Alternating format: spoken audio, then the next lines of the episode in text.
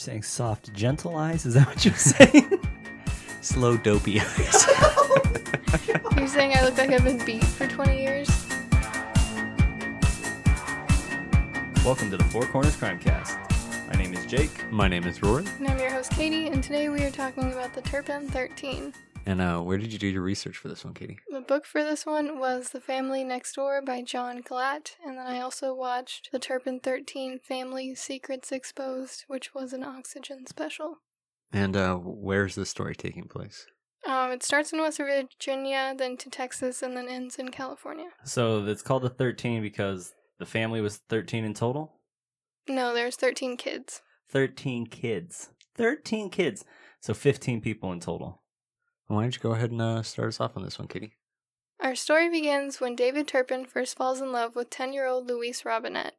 Their families attended the same Pentecostal church, the Church of God, in Princeton, West Virginia.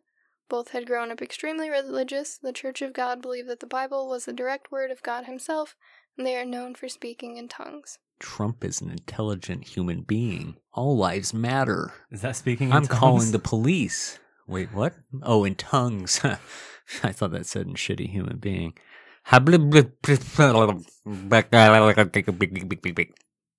That's, That's actually not far off. It's pretty good, right? My cousin is a Pentecostal revival preacher. Are they the ones with the snakes? I've never seen snakes, but I've seen people go and then they get pushed on the forehead and they fall over backwards. Huh. And there's like 30 of them at a time in the front of the church doing this. And he just flicks the Jesus into him, huh? Yeah, my mom was like, "Come get the Jesus flicked into you too," and I was like, "No, Hmm. thank you. Go outside and pretend to smoke a cigarette." David Allen Turpin was born to Jim and Betty Jean Turpin on October 17, 1961. His grandfather was a well known preacher in the Church of God named King Turpin, who married David's grandmother when she was 16, more than half his age. Why'd they call him King Because Turpin? his first name was King. That was literally his name. His literal name was King Turpin. well, that's why he could marry someone half his age. I don't think that excuses it, even if your name is uh, King. So, and he was high up in the, the church.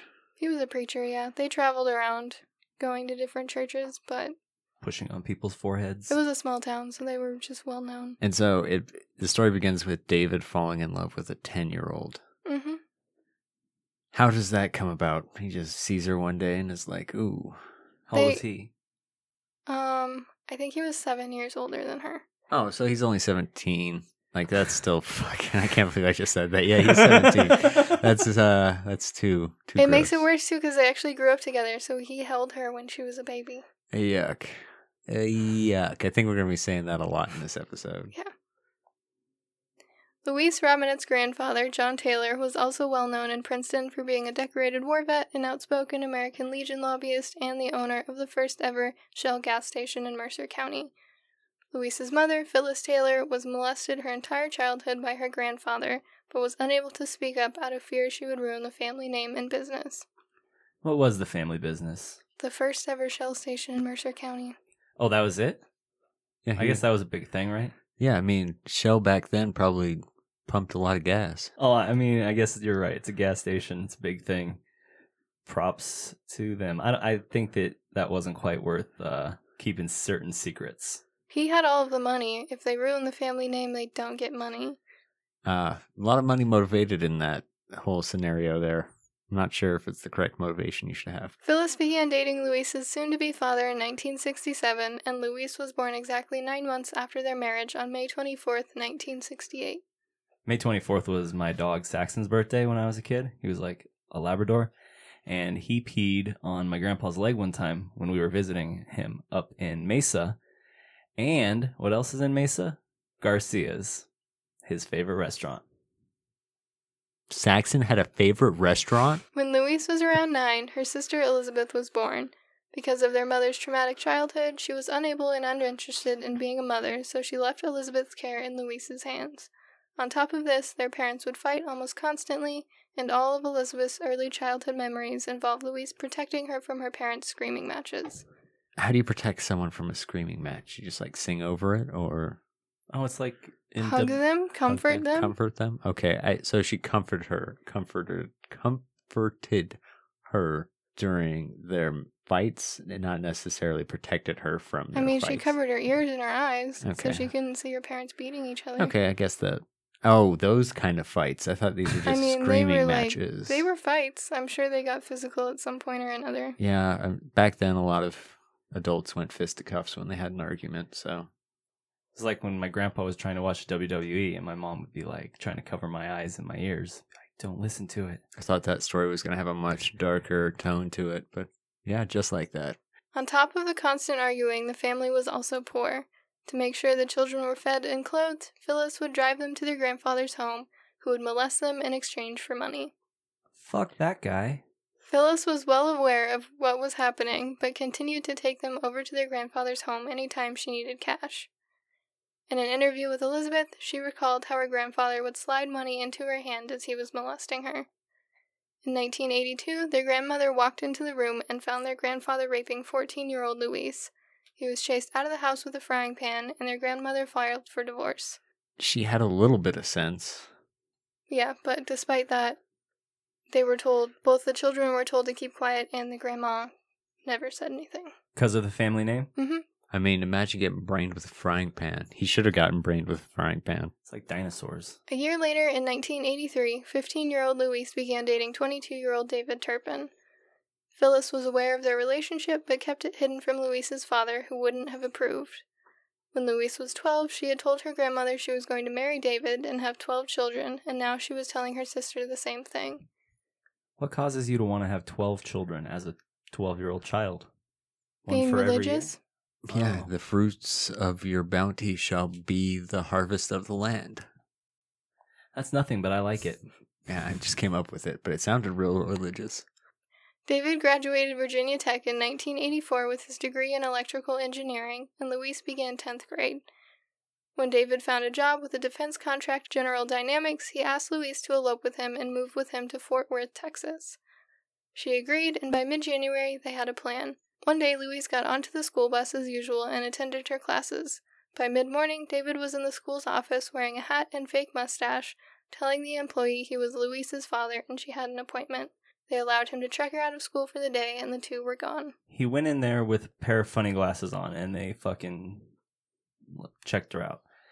What state was this in again? West Virginia. Oh, it makes sense. Okay. Mm-hmm. When Louise didn't arrive home from school, her parents began calling around trying to figure out where she was. When her father discovered she had been taken out of school by someone posing as him, he was furious. When he found out that Phyllis had encouraged the relationship, he was even angrier.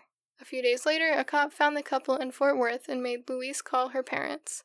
The tables turned, and Phyllis wanted to press charges for kidnapping, while her husband decided it was better to let them marry so their extramarital sex wouldn't go against his and his church's beliefs. God doesn't care about the premarital sex once you're married? No, because it's not premarital after you're married. So why not just fuck until you get married and then all your sins are forgiven? They hadn't had sex yet. I mean, they were waiting till they. That's why he said, go ahead and get married, and that way they don't have premarital sex. They already had. They lied to him. You know that? I'm guessing they were they were off eloping. Who who elopes and doesn't belope? Religious people Yeah. that No. don't believe in extra premarital sex. He gave written permission for the marriage, and David and Louise drove back to Princeton to be married on February 11th, 1985. They went back to Fort Worth, Texas, and began their lives together. David worked as a computer engineer on F 16s, a popular military jet, and made very good money. The couple would spend their weekends eating at high end restaurants and going to rodeos and Wild West shows. They moved to Brea, California in 1987 for David's job, where the money continued to pour in. Louise would write home to her family in Princeton bragging about her new lifestyle, while Phyllis had turned to prostitution and was still frequently inviting her father over to molest her children for money. Louise knew that they were completely broke and were still having the same issues from when she was a kid? Yeah. And everything was still going the same. Yeah, but she wanted to brag because she had money now. Well, just toss him a little money. In the fall of that year, Louise learned that she was pregnant with her and David's first child, Jennifer Dawn. Jennifer Dawn was born July 29, 1988, to the ecstatic couple. In 1990, David and Louise moved back to Fort Worth, Texas for his work, which was soon acquired by Lockheed Martin. This meant his salary was now in the six figure range and their lifestyle became even more extravagant. Louise began inviting her family to visit and taking trips to Disneyland, which would soon become one of their favorite places. Well, it's the happiest place on earth. Their second child, Joshua David, was born February 3, 1992. Not long after his birth, their high class lifestyle caught up with them, and their credit cards were completely maxed out, and Louise had discovered a love for gambling. They secretly filed for Chapter 7 bankruptcy, which essentially erased all of their debt and allowed them to start fresh. Their third child, Jessica Louise, was born on November 3, 1993. Fifteen months later, now eight year old Jennifer began first grade. From the first day, she was constantly bullied for her hygiene. She wore the same shirt every day and her hair was never brushed. She had to use foil candy wrappers to tie her hair back. She had no friends, but no one thought her poor hygiene was reason to check into her home life. Why did they not? Because they had a lot of money, so why were they not taking care of her and like putting new clothes on her? Because they the didn't want to spend the money on her. Oh, They wanted to spend it on their gambling and their expensive food and their trips to Disneyland. take your kids to Disneyland in dirty clothes?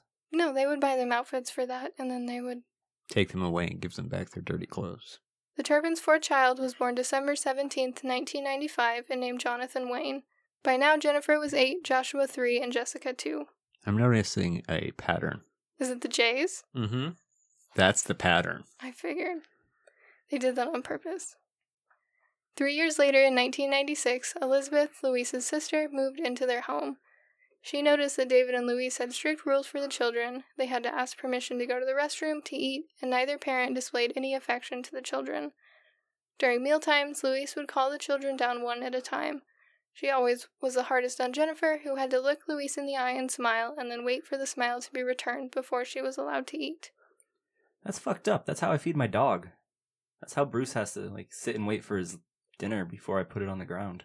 And so would she just stand there if Louise didn't smile? Basically. Oh, that's crazy. Their children were rarely let out of their rooms and were only allowed to interact with Elizabeth if Louise was present. They were required to call them mother and father as it was more biblical. I also noticed that David and Louise both had extremely short tempers and would fly into a rage if the other did something they did not like. Louise wasn't allowed to do anything with Elizabeth without him present. As their set of rules grew, Elizabeth noticed that Louise would be the one to decide if the child should be punished, and David would carry the punishment out. What triggers someone's brain to just start treating their kids like worse than a pet goldfish? usually people that are, are abused as children grow up to be abusers. Oh, so it's a pattern thing. More than likely it had to do with that. I mean, she never like flat out said this is why I treated my children like shit, but She never even admitted that she treat, treated her children like shit, did she? no. No, but it was more than likely because she had no sense of control in her own childhood and this was her way of feeling that her children were being taken care of appropriately because she didn't know what that really meant. So she like seriously thought that she was doing right by them? She didn't think she was doing anything wrong, no. That's fucking crazy. She has no people to look up to on how to treat children. So this is her saying, well, kid's alive, so it's fine, right? like eight years later, Dr. Phil would have been on TV and he could have told her all this shit. Eventually, the children weren't the only ones who had strict rules to follow. Louise had to drive Elizabeth to and from work, and she was not allowed to have any friends, use their phone, or tell anyone where they lived. David and Louise also began extremely inappropriate behavior, picking the bathroom lock while Elizabeth was showering and standing in the bathroom to watch. They would laugh at her embarrassment while she dried herself off and got dressed. Wouldn't that be weird to be standing there with your wife laughing at her sister in the shower? Like, By the end of the summer, Louise discovered that Elizabeth had made a friend at work and would eat lunch with them. One day, Louise dropped her off and never came back to pick her up. Elizabeth had to sleep outside for three days before she finally got a hold of Louise and threatened to call the police if she wasn't allowed to come into the home and get her things before she went back home. On May 21st, 1997, their fifth child, Joy Donna, was born. Three months later, Jennifer began second grade with even worse hygiene than she'd had the year before. Louise's youngest sister, Teresa, had visited the month before and later recalled a row of two to three hundred dollar dresses hanging in Jennifer's closet, never worn. Jennifer was also extremely hyperactive and began acting inappropriately in the classroom, touching her private area and saying things that may have indicated sexual abuse. Once again, no one thought to contact authorities to check into her home life. Now, is this just something that's kind of indicative of the time where uh, they didn't really know what to look out for for childhood abuse, or is this just a willful ignorance thing where it's kind of like, well, what happens at home stays at home? Yeah, I think, I mean, it's the late 90s. I think we knew Enough. a decent amount about sexual abuse. It's not like it was this year that we started figuring it out. So, Okay. on June 15th, 1998, Julianne Phyllis, the Turpin's sixth child, was born. By Christmas, they were once again in serious financial trouble. Despite still making six figures at Lockheed Martin, Louise was gambling and losing often. They maxed out their credit cards on Christmas presents, then filed again for Chapter 7 bankruptcy. Their house was also foreclosed on in the spring of 1999 because they were so far behind on mortgage payments. Jennifer was pulled from school and would never return. David decided to begin homeschooling them instead. When the new owners entered the Turpins' foreclosed home for the first time, they were shocked. The floors were caked in black grime, the smell was almost impossible to bear, and the walls were covered in dark stains, which appeared to be feces. Human feces? Yes. Gross.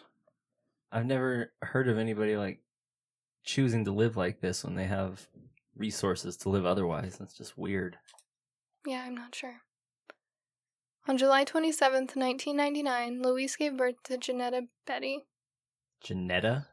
Yes, So they Hmm. were running out of uh, good J names at this point. I think so, yeah. At this point, Jennifer was 11, Josh 7, Jessica 5, Joy 2, and Julianne 14 months. A few days after Janetta's birth, the family moved to a rural house on 36 acres in Rio Vista, Texas, a small town with a population of 744. I thought you were going to say a few days later they gave birth to the next kid. No. They're going that route, though. When their neighbor Shelley came to introduce herself, she knocked on the door and could hear a baby crying, but no one ever answered. When Shelley's children saw Jennifer, Joshua, and Jessica playing outside, they approached and asked their names. They were told they would have to play they were told they would have to pay close attention and figure their names out themselves. One of the children actually went inside the Turpin home twice, both times seeing animal cages and newspaper covered in animal feces all over the floor.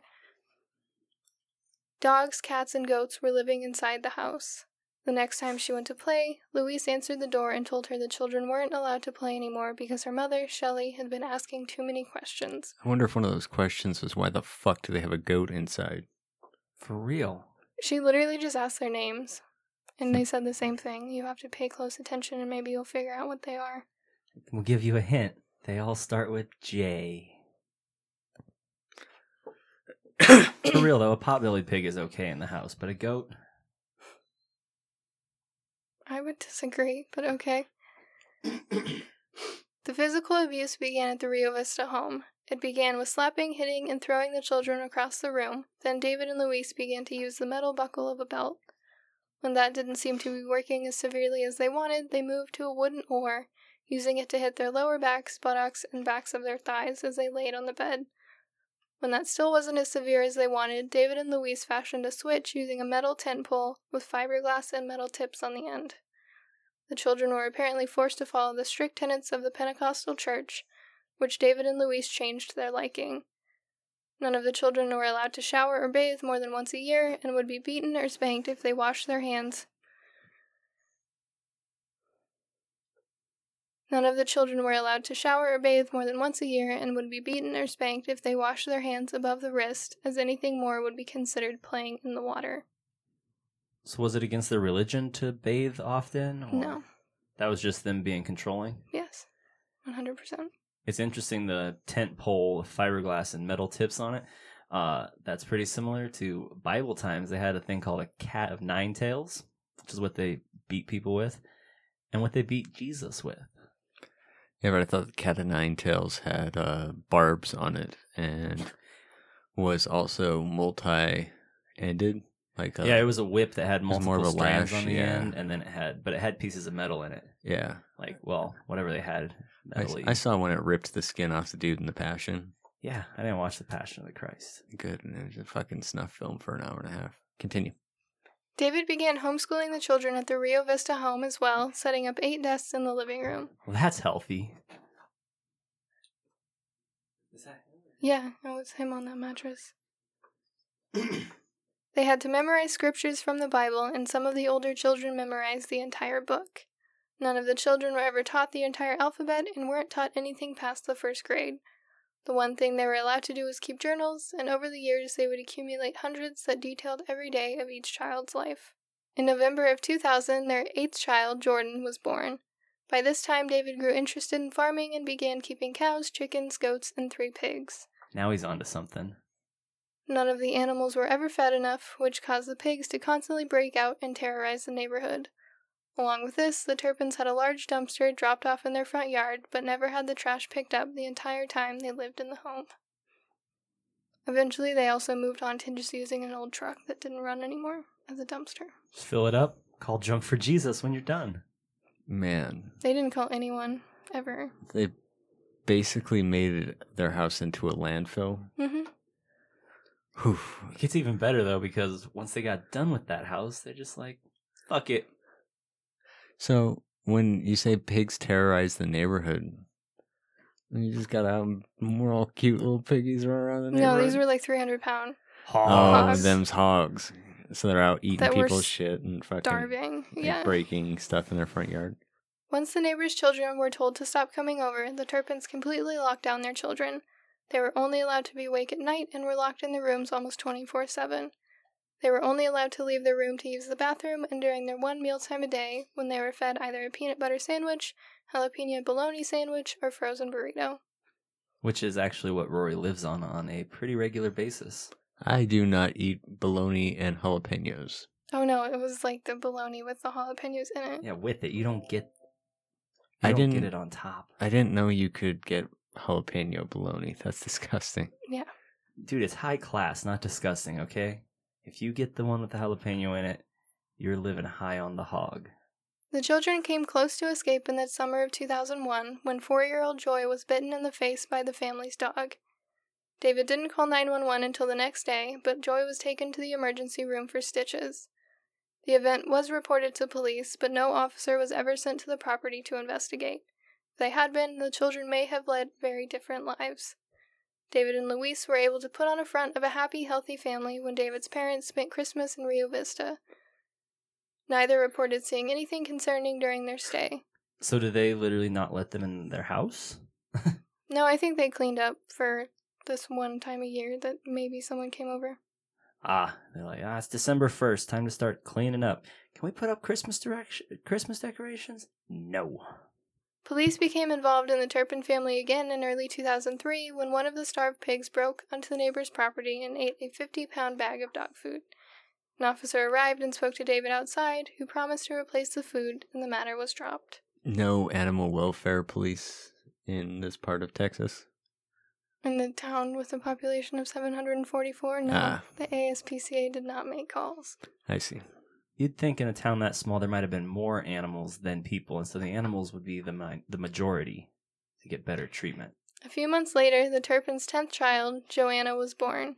Family reported that they were still very well off and seemed like nothing was wrong. By Christmas, David and Louise bought the children brand new bicycles, which they left the price tags on and lined up under the carport. They sat there for years, rotting away, the children never allowed to touch them. Just to be controlling. Basically, to make it look like they had money to the outside world. Literally just hard for me to wrap my brain around. In May 2004, the house was so disgusting that the Turpins purchased a brand new mobile home and parked it next to the house. Louise, David, and their 10 children all moved into it. Not long after the move, Louise had their 11th child, Jolinda. Two years later, their 12th child, Julissa, was born. Now there were 14 people living inside the mobile home. And now they were officially out of names, right? Jolinda, Jolissa. They had one more. Did it get a better name, I hope? How do you fit 14 people in an RV? Um, they made it work for a while, and then David and Louise just left. Oh, okay. Yeah. You just stuff your kids into the RV and say adios. Not long after they had moved into the mobile home, David built a cage to keep the children locked in when they misbehaved. Made out of metal, the cage was seven feet wide by five feet tall with a divider in the middle so two children could be kept inside at a time. A five inch gap at the bottom allowed food to be pushed inside. The children were padlocked in the cage for days at a time, but eventually Jonathan was able to figure out how to escape. To combat this, David bought a 3 foot by 3 foot metal dog kennel. Joshua, who was 16 at the time, would later tell police that he was locked in the kennel for a full day after Louise caught him watching Star Wars. Because she didn't like Star Wars. I- She was afraid he'd go to the dark side. I think she just wanted to control him. Okay.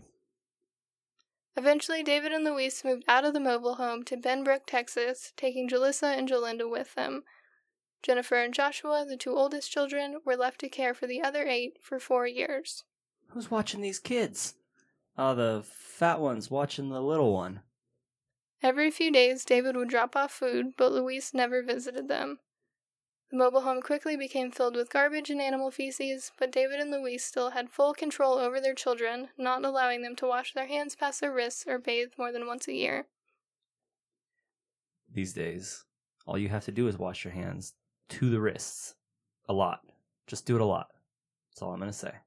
Over the phone, Joshua was told to take care of the younger children's diapers, and Jennifer was ordered to make the meals. They were required to lock their siblings in the cage if they were to break their parents' rules. So they had like Zoom meetings. No. No, they spoke on the phone. So how how did they actually get them to continue doing this? By telling them they needed to do it and they were too afraid that if they showed up they wouldn't. Basically, yeah, they were scared shitless of their parents. That's crazy. Isn't that kind of like uh, Stockholm syndrome, kind of, where you just like, or, or there's a syndrome, right, where you just like, even though you could escape, the the risk is too big in your head, so you don't ever actually go for it. I feel like that. I'm pretty sure that's a thing. I don't know what Stockholm syndrome is When you start identifying with your captors. basically these people, the children knew nothing else, so they had no way to know that if they were to escape, that it would get any better. In their minds, every parent's treated their children this way. Yeah, this is normalized to the point where this is how kids live. After three years, the abuse Jennifer and Joshua were receiving and doling out became too much, and both tried to escape. Jennifer did make it out, running until the neighbor picked her up. Jennifer wouldn't give her name, only asked how she could get a job, car, and an apartment. The neighbor drove her into town, where she tried getting a job, but without a driver's license or any form of ID, she was unsuccessful. Eventually, she gave up and called Louise, who came and picked her up and took her back to the mobile home. Was she punished for running away? I imagine so. I don't know why she wouldn't be. Right. Louise celebrated her 40th birthday on May 24th, 2008. Her and David began looking into new religions, such as snake handling and witchcraft. They began drinking for the first time in both their lives and tried an open marriage, going to Las Vegas to gamble and Alabama to cuckold David with a man Louise met on the internet. So weird. Midlife crisis. Yeah, Let's I try guess. the old Alabama cuckold. Louise also became obsessed with snakes, attending a snake handling church and the annual rattlesnake roundup in Sweetwater, Texas. Her and David were living extremely lavish lifestyles, spending money on expensive toys they would never allow the children to unpackage and play with, on top of their frequent Vegas trips to gamble. Louise even bought her sister Elizabeth a house when she found herself with a newborn and a cheating husband. That was nice of her, at least. This all came to an abrupt end when David lost his job at Lockheed Martin in 2010. Despite this, David purchased a $22,000 Mustang. Practical car for 15 kids. Yep. Probably a V6 for that price. On April 5th, a sheriff's deputy arrived at the Turpin home and served them with foreclosure papers. David and Louise were finally forced to return to their Rio Vista home and collect their children and belongings. They packed everything into their van and left, leaving all of their animals behind. Shelley and her daughter grew curious after the Turpins left and went to the mobile home to look around. They discovered all of the carpet had been ripped out of the home, the dogs were surviving by eating the used diapers strewn about the home, and the smell was unbearable, especially in the children's bedroom. Bunk beds had been set up like military barracks, but none of the beds had mattresses. Some of the headboards had ropes tied to them, which at the time seemed to Shelley like the children had done it. Every door in the house, including the fridge, was padlocked shut. Inside the actual home, used diapers were stacked waist high, and the floor was covered in garbage and unopened toys. There was also multiple animal corpses in the home. Jesus. That's disgusting. What happened to the dogs? Or all the animals, I should say. Did, did someone take them? I don't know the book. The book was focused mostly on the children that were being abused. Animals are secondary to that, I believe. On June 4th, 2010, the Turpins moved to Murrieta, California. Here, David filed the Department of Education's private school affidavit listing himself as the principal of his home school. Louise taught the children for a few days and lost interest. Because there were eight children attending the school, the fire marshal was supposed to come annually to inspect the property. They never once came to the home over the next seven years. Some things just sort of slip through the cracks, I guess. Can you? Is this how he was getting his money? Like, was was he being paid to be the principal? No, everything was on credit. Oh, you okay. don't get paid as you. He would have to be paying himself. well, that's what I was saying. I like. Everything was on credit. They didn't have money. He didn't have a job. They had a well at their Rio Vista home that paid them like five hundred a month, but eventually they found out that property was foreclosed on, and so that stopped. All right. In California, the children's treatment turned from punishment to torture. They would be confined to their rooms almost every hour of every day, except those who had misbehaved, who were tied to their beds with ropes. To create resentment between the children themselves, the older kids were treated far better, given gifts like cameras and cell phones. Now that Louise was back in the children's lives, she became the one that handed down punishments rather than David. The children were terrified of her, and she was constantly angry. She only allowed them out of their rooms to eat or to use the restroom and to brush their teeth. They spent 20 hours a day locked in their rooms, waking at 11 p.m. and going back to sleep at 3 a.m. They were never allowed to watch television or listen to the radio, keeping them completely isolated from the outside world. So they were literally just kept like prisoners, locked away. Didn't have anything to entertain themselves, really. Yeah. Were they like? Did they share rooms? Did they all have their own room? Did they at least get locked with each other? There was, I think, like three to four. They had, I think, three bedrooms, and then they were spread out between those. And then this tiny baby lived with Louise. That makes sense. It's not like you can just find a twelve bedroom house. At one point, some of the teenage girls began stealing their mother's makeup to experiment. As punishment, David decided to chain up all 12 of the children. Ooh, what's QAnon's catchphrase? Where we go one, we go all. That's what they were doing here. No, I believe this is actually a tactic. Even the army uses it where if one of them fucks up, they punish all of them because that way it makes the cycle kind of self regulating where they kind of keep each other from fucking up under the threat of punishment, right? Basically, yeah. Okay. Louise began to label the children she believed were stealing as suspects, who then received the worst punishments. Jonathan was always a suspect and seemed to be punished far more often than the others. He was first hogtied, but he was able to chew through the ropes and get free. They then switched to chains and padlocks on the headboard of his bed. When he slipped out of those, they got heavier chains. Jonathan would spend weeks at a time being chained up, which eventually caused permanent spinal damage. That's crazy. Just from not being able to move for so long at a time or move freely. Yeah, I mean, he couldn't even stand up. He was literally chained down to his bed. Yeah, I remember I got really sick one time and I stayed on the couch for like 10 days and I had sores just all over from not moving. I can't imagine someone literally being chained and stuck there because even I got to get up and move every once in a while. Yeah, he wasn't allowed to go to the bathroom. That's crazy. Oh, so then you're also rolling around in that. That means Mhm. double the sores, probably. An infection. Jesus fuck. In July of 2011, one of David's brother In July of 2011, one of David's brothers and his family visited the Turpins in California. They took a trip to Disneyland, but the family never noticed anything strange with the children or their treatment. One week after their trip, the Turpins filed again for Chapter 7 bankruptcy. They owed almost $250,000 on multiple lines of credit. This was their second bankruptcy? So this is their third. This is their third bankruptcy. I thought that followed you around for like seven years.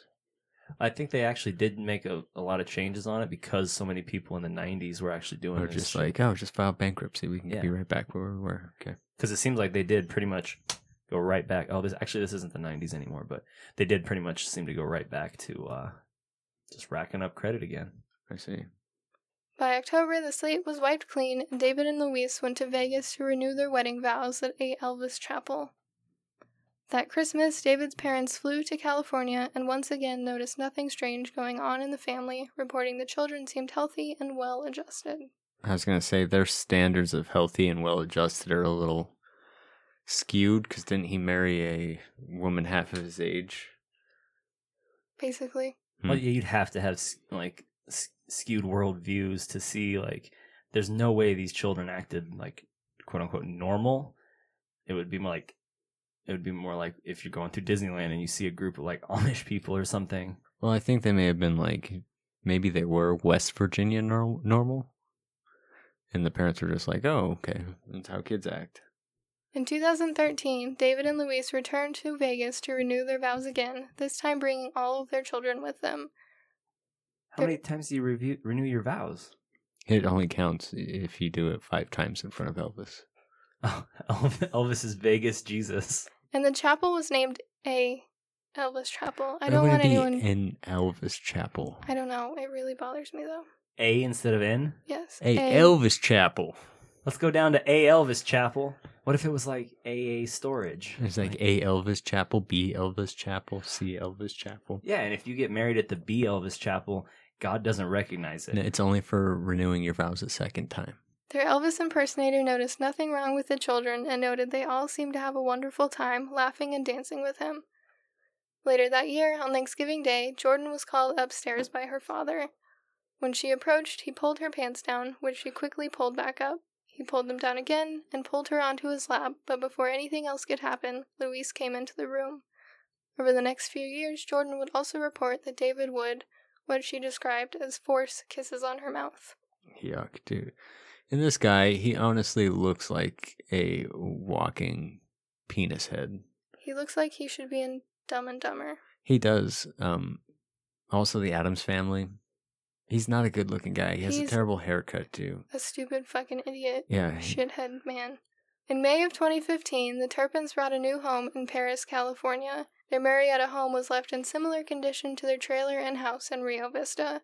David had gotten a new job with Northrop Grumman and worked very long hours, leaving the children in the hands of Louise, who was angrier and more abusive than ever before. She encouraged her favorite children to spy on the others by giving them gifts, then severely punishing those snitched on by tightly chaining them up, slapping them, or throwing them around the room by their hair or neck. They were still confined to their rooms at all hours of the day, having to ask permission to use the bathroom or eat. Their one meal a day was now a strictly followed ritual. Jennifer would prepare the meal, then call each sibling down one at a time. They would eat standing at the kitchen counter and were only allowed to drink water out of the faucet. Once one of the children was done eating, Jennifer would ask permission to call the next one down. To torture them even more, David and Louise would eat fast food and take out for every meal and would buy pies that they would leave on the counter to rot before finally throwing them away. Not long after moving to Perris, Louise discovered she was pregnant. Jana was born in early 2015. God damn, that's got to be like they probably just walked out at that point. Like. I mean, after fifteen fucking kids, you just 13. well, it doesn't matter. After After nine, I mean, Eight? after probably three kids, you're just like, Yeah, they were also obsessed with, um, what was it, John and Kate plus eight? I think was the big one in the early 2000s. Yeah, I and kinda then there remember was that the one. Duggards, which was like I think this is yeah. 13 kids and counting or whatever. So basically, they wanted their own TV show like David that. and Louise plus thirteen. I just think it's so crazy because now they've taken it from just being controlling to just being fucking assholes. Like we're gonna eat good stuff in front of you. We're gonna leave shit on the counter that you can't have. Like you're not just being controlling. You're just being a fucking asshole. Well, that's I mean, it's one of the ways you also keep control. Like it's not a not thought out thing. They didn't just do it to be assholes. They did it to show that they were in charge, that they were number one, that they did what they wanted, and it didn't matter what the kids wanted because the way they saw their lives going were how it was going to go. I mean, yeah, I just feel like they controlled them, controlled them, controlled them, and then right here they're like, "You want to just you want to eat McDonald's every day while the kids have gruel?" Like, yeah, I mean, they've been beating their children and slapping them and locking them in cages for longer. I swear to God, I will, I would rather be beat than have delicious foods wafted in front of me while I'm starving. I'm serious. I'd be so hungry. Despite the children never being homeschooled, Louise enrolled 22 year old Joshua in community college. Every day, she would drive him to school, then walk him across campus to his room, where she waited outside in the hall until his class was over. One day, Joshua made a friend and asked his mother if he was allowed to be friends with his classmate. He was never allowed to return. Their torture continued, with Louise growing increasingly violent every day. Jonathan was chained up for weeks at a time. The children constantly broke out in lice from the filth. Their curtains were required to be closed 24 7 as to not allow neighbors to see what was going on inside. During Christmas of 2015, though, they were all unchained and received what they called good treatment for about a week, where they received gifts and ate better. Once Louise decided the good treatment was over, they went back to their rooms and being chained up. See, that's even more weird. Like that's even more weird. You're like, this time, just for this week, we love you guys.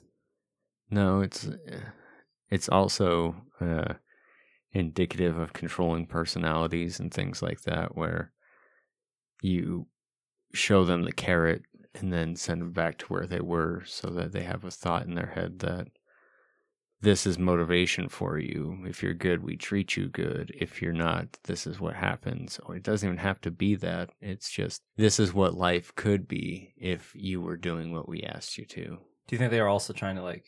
Because obviously, like, uh you know, you post, you put up pictures, you take videos of the Christmas and stuff, and people, other people see it, and you interact with other people around Christmas. So they want, you know, they want the kids to be in the Christmas spirit, so no one seems sees that it's kind of fucked up going on over there. I don't know. Like it just seems like it's that time of year, and they're like really trying to hide what they do the rest of the year. Yeah, it's just it's hard to say what motivates these people. At this point in time, they had they had cut off all contact from their family, so no one had seen the children in like seven or eight years at this point, even over Skype. So it's it's basically just them reminding them who's in control. I guess I don't know. it's real fucked up. I can give you the best time in the world or the absolute worst. In early 2016, Jennifer secretly lent Jordan her cell phone. While watching a Justin Bieber video, Louise caught Jordan and grabbed her by the throat, choking her and yelling, Do you want to die? Yes, you do. You want to die and go to hell. After the incident, Jordan snuck out of the home in an attempt to get help. When she saw her mother's car approaching, she rushed back inside. On May 14, 2017, Mother's Day, Louise gave all of the children their first baths in a year and dressed them in clean clothes. After she had taken pictures of the children for her Facebook, they were forced to change back into their soiled clothing they had been wearing for the last year. All for appearances, right? Yeah, so she could have a picture and say, Look, I still have them. They're still alive. I still love my kids. Yeah. Which she she probably did that at Christmas too. Like she's like, oh look, these these kids love their lives, and they didn't know any better. In December of 2017, Joshua gave Jordan his old cell phone, and she quickly figured out how to use social media. She began posting videos of her singing to YouTube and made an online friend, later causing people to question why she didn't use the phone to call for help. Which is what we were talking about earlier. They they had no clue that this was abnormal, really. They were living the life that they knew, and it never occurred to her that uh, this is one of the reasons why I should call 911 because no one has ever told them the reasons to call 911. Like they were they were Bible schooled, they weren't even homeschooled. They didn't learn anything of how to survive in the real world and when you're handed a cell phone and you kind of figure out, oh, social media, I can do this, or YouTube, I can do this, I like to sing, you don't really get a real view of what the outside world is like. You just get your bubble expanded by a little bit. Yeah, because learning when to call 911 and what a police officer is is something that happens when you're like, what, four or five? Yeah, no, in, in kindergarten, Yeah, so that's one of the ways they indoctrinate you into calling the police. Well, they only taught their kids the first like three quarters of the book of Exodus. They never got to the part where the Jews escape Egypt, so they never knew that that's how it ends. You have to escape. That was a deep cut. Right before Christmas, David's job informed him he would be transferred to Oklahoma City, Oklahoma, sometime in early 2018. On January 14th, 2018, Jordan and her sister Jolinda squeezed through the bedroom window and into the outside world. Jolinda became scared and turned back, but Jordan continued away from the house. At 5:51 a.m., she called 911, telling the dispatcher, "Okay, I live in a family of 15 people and my parents are abusive. They abuse us and my two little sisters right now are chained up. They chain us up if we do things we're not supposed to."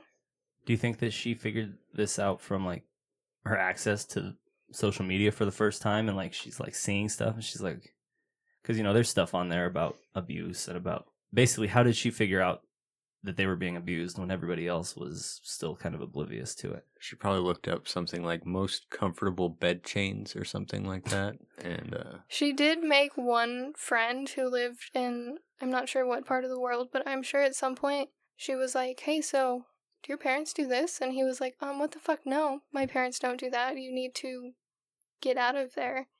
And so at some point, I don't know when, because we've never heard from these children. We don't even know what they look like, really. So at honestly, some point, I, I think that's a good thing, though. yeah, no, it is. But at some point, she figured out what 911 is and what CPS is. But when the 911 when she was talking to 911, she didn't know what medication was. She didn't know what a police officer was, so she was still very blind to basically everything she was doing. When deputies arrived and found Jordan, they thought the 17-year-old was 10 because she was so malnourished. When deputies arrived at the Turpin home and knocked, Louise ordered her children to unchain the two girls. When officers entered the home, they found Jonathan still chained to his bed. David and Louise were both handcuffed and taken out of the home. Louise was smiling and seemed not to understand why the police were there. Paramedics and the fire department took the children out of the home into the police station, where they were later transferred to two different hospitals after giving their statements. Louise and David gave their statements and were taken to jail, where they were charged with nine counts of torture and ten counts of child endangerment each, with their bond set at $9 million. Within hours of arriving at their respective hospitals, all of the Turpin children were gifted new clothes by hospital staff. The adults were so malnourished they had to wear children's clothing. The adults at the Corona Medical Center were placed on their own private wing and cared for around the clock. 29 year old Jennifer was 5 foot 3 and weighed only 80 pounds. She had severe protein caloric malnutrition, as did all the other children except Jana, the youngest. Was that just literally because she was the youngest? Her body hadn't had enough time to be that malnourished. No, she was treated better. Louise Oh. liked them when they were tiny babies, but then kind of Oh, when they were cute, she liked them, and then Yep. Okay. Joshua was 5 foot 8 and only 115 pounds and had a severe vitamin D deficiency, as did the others. 11 year old Julissa had a mid upper arm circumference test performed, which determined her arms were the same size as a four month old baby's. Jesus. Wow. She was more than 15 pounds underweight and had a heart and liver damage. She also suffered from psychological dwarfism or stunted growth. Whoa, wait, wait, wait. Is that like your body psychs you out into not growing? No, it's you're so malnutri- you're so malnourished that you psychologically can't develop. Your brain doesn't develop properly. Oh, properly. your brain doesn't develop. That that so that's a okay. All right, I thought you meant like her brain con- got her body to not grow. No. After some time at the hospital, the adult Turpins were bought their first pair of shoes. They cherished them so much that they slept in them, scared they would be taken away from them. Can you imagine how fucking alien the world would be if all you know is just basically being tortured your entire life? Like, That's what there was one psychologist that talked in the book and on the documentary, and she basically said, Imagine all of these Disneyland trips and going to this Elvis chapel, like how fucking terrifying that has to be. You only know the inside of your dirty, disgusting house and being beat, and then you're just tossed into the world and told to act like a normal kid. right. It's super sad. It it reminds me of uh, that movie, The Count of Monte Cristo, when he gets locked up for like twelve years and then he finally escapes, and he's just like, uh, I think the guy who finds him is like trying to give him bread or something, and he's like an animal. He's like hiding in the corner. He's like, "What the fuck are you doing?" Like, it's kind of what it reminds me of. Yeah, That's but what it is, but worse. they adjusted really well, and they really like latched on to their nurses because they were being cared for for the first time. Understandable. It's the first time they've felt anything but Hate. hate. Yeah. Yeah. Poor humans. Mm-hmm. Four days after their arrest, District Attorney Michael Hestrin announced he would be filing 75 felony charges against David and Louise 12 counts each of torture, 12 counts of false imprisonment, 7 counts of cruelty to a dependent adult, 6 counts of willful child cruelty, and 1 charge of committing a lewd act by force or fear for David's attempted assault of Jordan. Their bail was set to $13 million, $1 million for each child. Still real low. Was that one count? Or so they had twelve counts of torture. The one count was for the youngest baby, the one that like They were, yeah, because she technically, they didn't have a way to charge them because she really wasn't okay, tortured or as in much danger as the other children.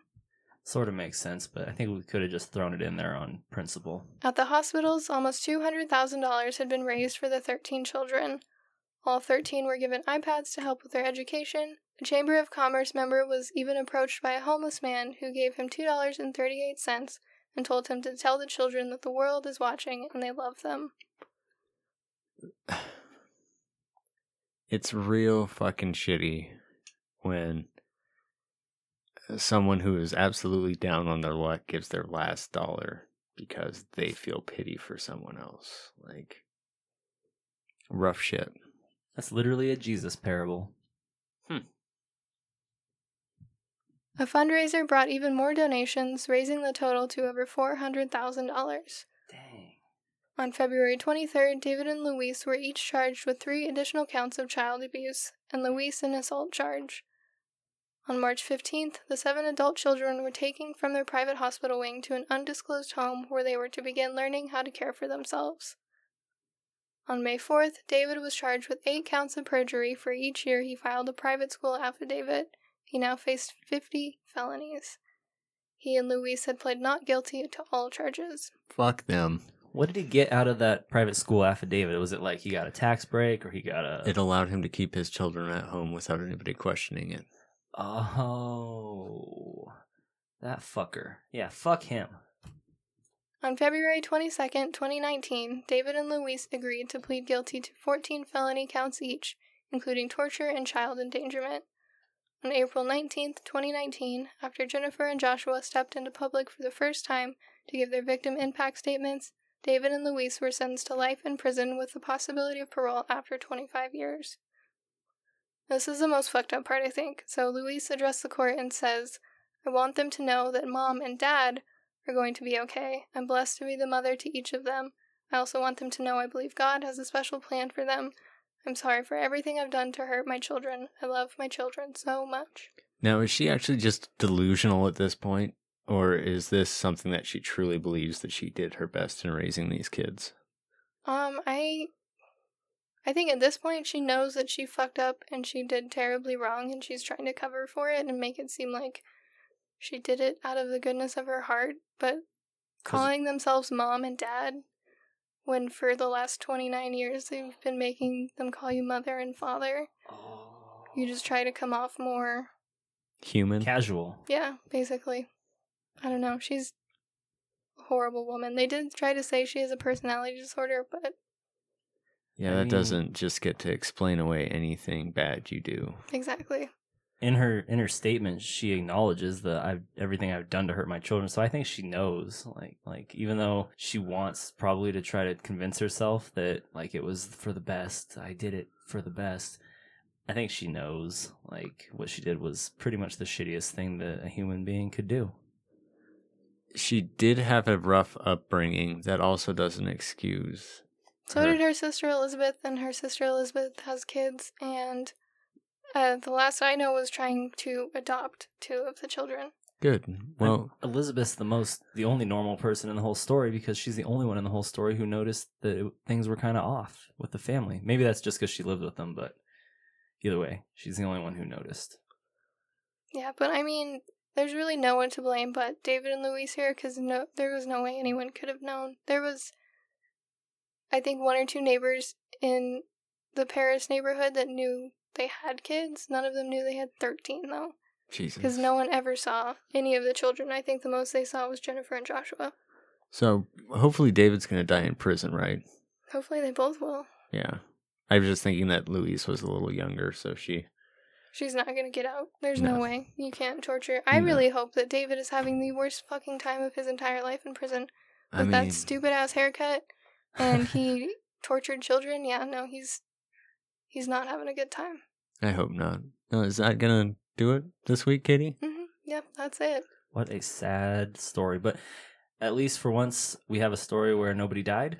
I guess. Yeah, the Try to- children are doing well now. They're learning how to be adults, and they still live, I think, in the undisclosed home, and they all have their each individual apartment, and they're Oh, going good. to college and getting degrees. So Good. I'm glad it kind of worked normal out. lives. Yeah. um, Best of luck to them. As normal as you can be. That's probably got a lot of PTSD along with that, but. Oh, no doubt. All right, guys. Well, thank you very much for listening. If you have any questions, comments, or concerns, feel free to send us an email at fourcornerscrimecast at gmail.com. That's F O U R cornerscrimecast at gmail.com. You can find us on Facebook at facebook.com forward slash Four Corners Crimecast, on Instagram at Four Corners Crimecast, and on Twitter at Four Corners Crime. And don't forget to give us a rate and review on Apple Podcasts. Follow us on Spotify. Check out our website, fourcornerscrimecast.com. You can head over there for a full episode list. If you guys want to send us an idea for an episode, uh, if you know of a case that you'd like to shed some light on, or to get your free sticker from our merch store, you can go over there, put it in your cart, enter the code Bingo Bango at checkout, and we will ship that sticker out to you 100% for free. So, as always, don't be a piece of shit this week. That's pretty much what it always comes down to, I think. And uh, we hope you guys have a good one. We'll see you next week. See you. See ya. Adios, motherfuckers. Take me Country home. road, take me home to the place I belong. West, West Virginia, where we marry young women.